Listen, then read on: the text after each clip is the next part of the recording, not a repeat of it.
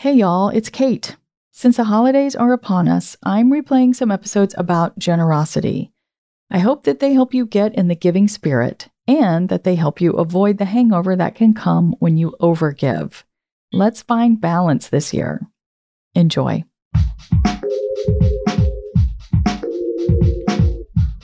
What if you could become a better person, not by working harder, but by allowing your inherent goodness to take the lead?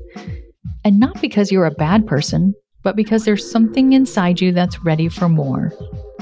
How to Be a Better Person gives you one tiny step a day you can take to be the person you want to be. My mission? To help you keep growing. Hello, and welcome to How to Be a Better Person. I'm Kate, your host and author of the book How to Be a Better Person. This week on the podcast, I'm talking about giving because being generous and helpful to others is a key part of being a better person. But that's not to say that we have to be 100% selfless or always put others first or give until it hurts. So, how do we find that balance? Today's big idea is that when you think of what being a better person means, I'm guessing that being generous is one of the first things that pops into mind. Why is that? Well, being generous shows you care. It shows that you acknowledge and want to reduce someone else's suffering or help them get something that they need. If we look a little more deeply, being generous demonstrates that you believe in your own power to do good and to create positive changes in others and in the world at large. And when you believe in your own power to do good, you are naturally more willing and excited to put that power to use. Generosity is a virtue, but it isn't completely selfless. The funny paradox about giving is that it feels really good to help others. And those good feelings help energize you in all parts of your life. And when your energy gets raised, you help the people around you raise their game and their energy too, because that's the way energy works. It's mercurial, it jumps from one person to the other. One of my favorite quotes about giving is from Maya Angelou, who said, I have found that among its other benefits, giving liberates the soul of the giver. In addition to being good for your soul, giving is good for your physical and mental health too. Studies have found that giving your time, money, and energy to others has positive impacts on your mental and physical health. Okay, so let's talk about those physical and mental benefits of giving that have been demonstrated by research. Giving has been shown to lower blood pressure, increase self esteem, reduce depression, decrease stress levels, be associated with living longer, and producing greater feelings of happiness and satisfaction.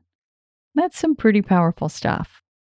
I remember the first year that my daughter got me a Christmas present. She was five or maybe six, and she found a painting of sunflowers on the side of the road on her way home from the bus stop one day. She wrapped it up and put it under the tree and put my name on a sticker. And her Christmas enthusiasm that year was off the charts, I'm telling you. And really, it was all because she was excited to give me that painting.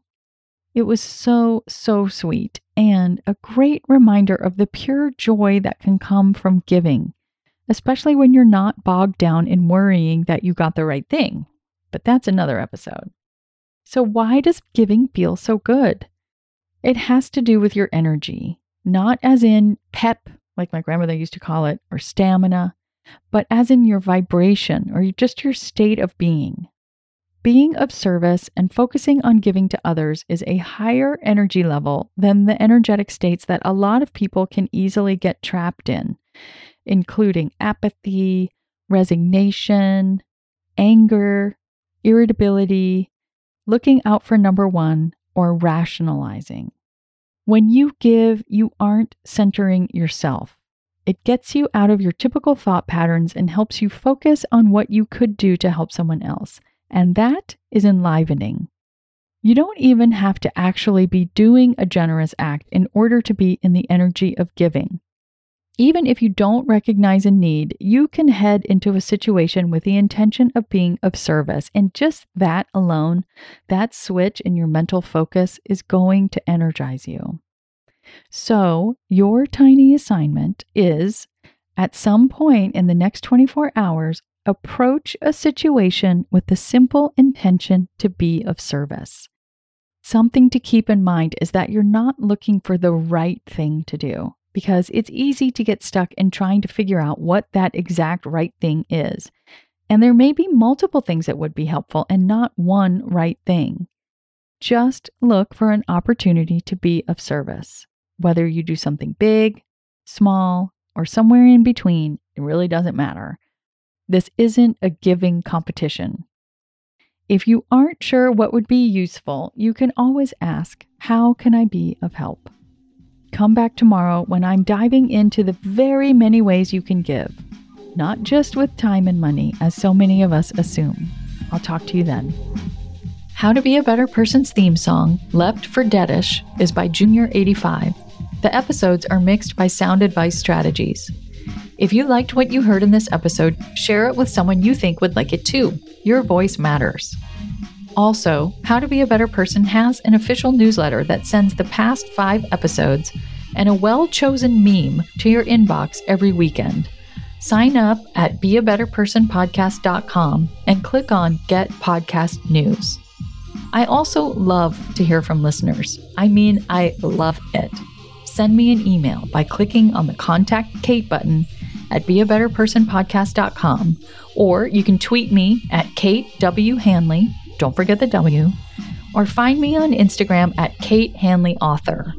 I look forward to connecting with you.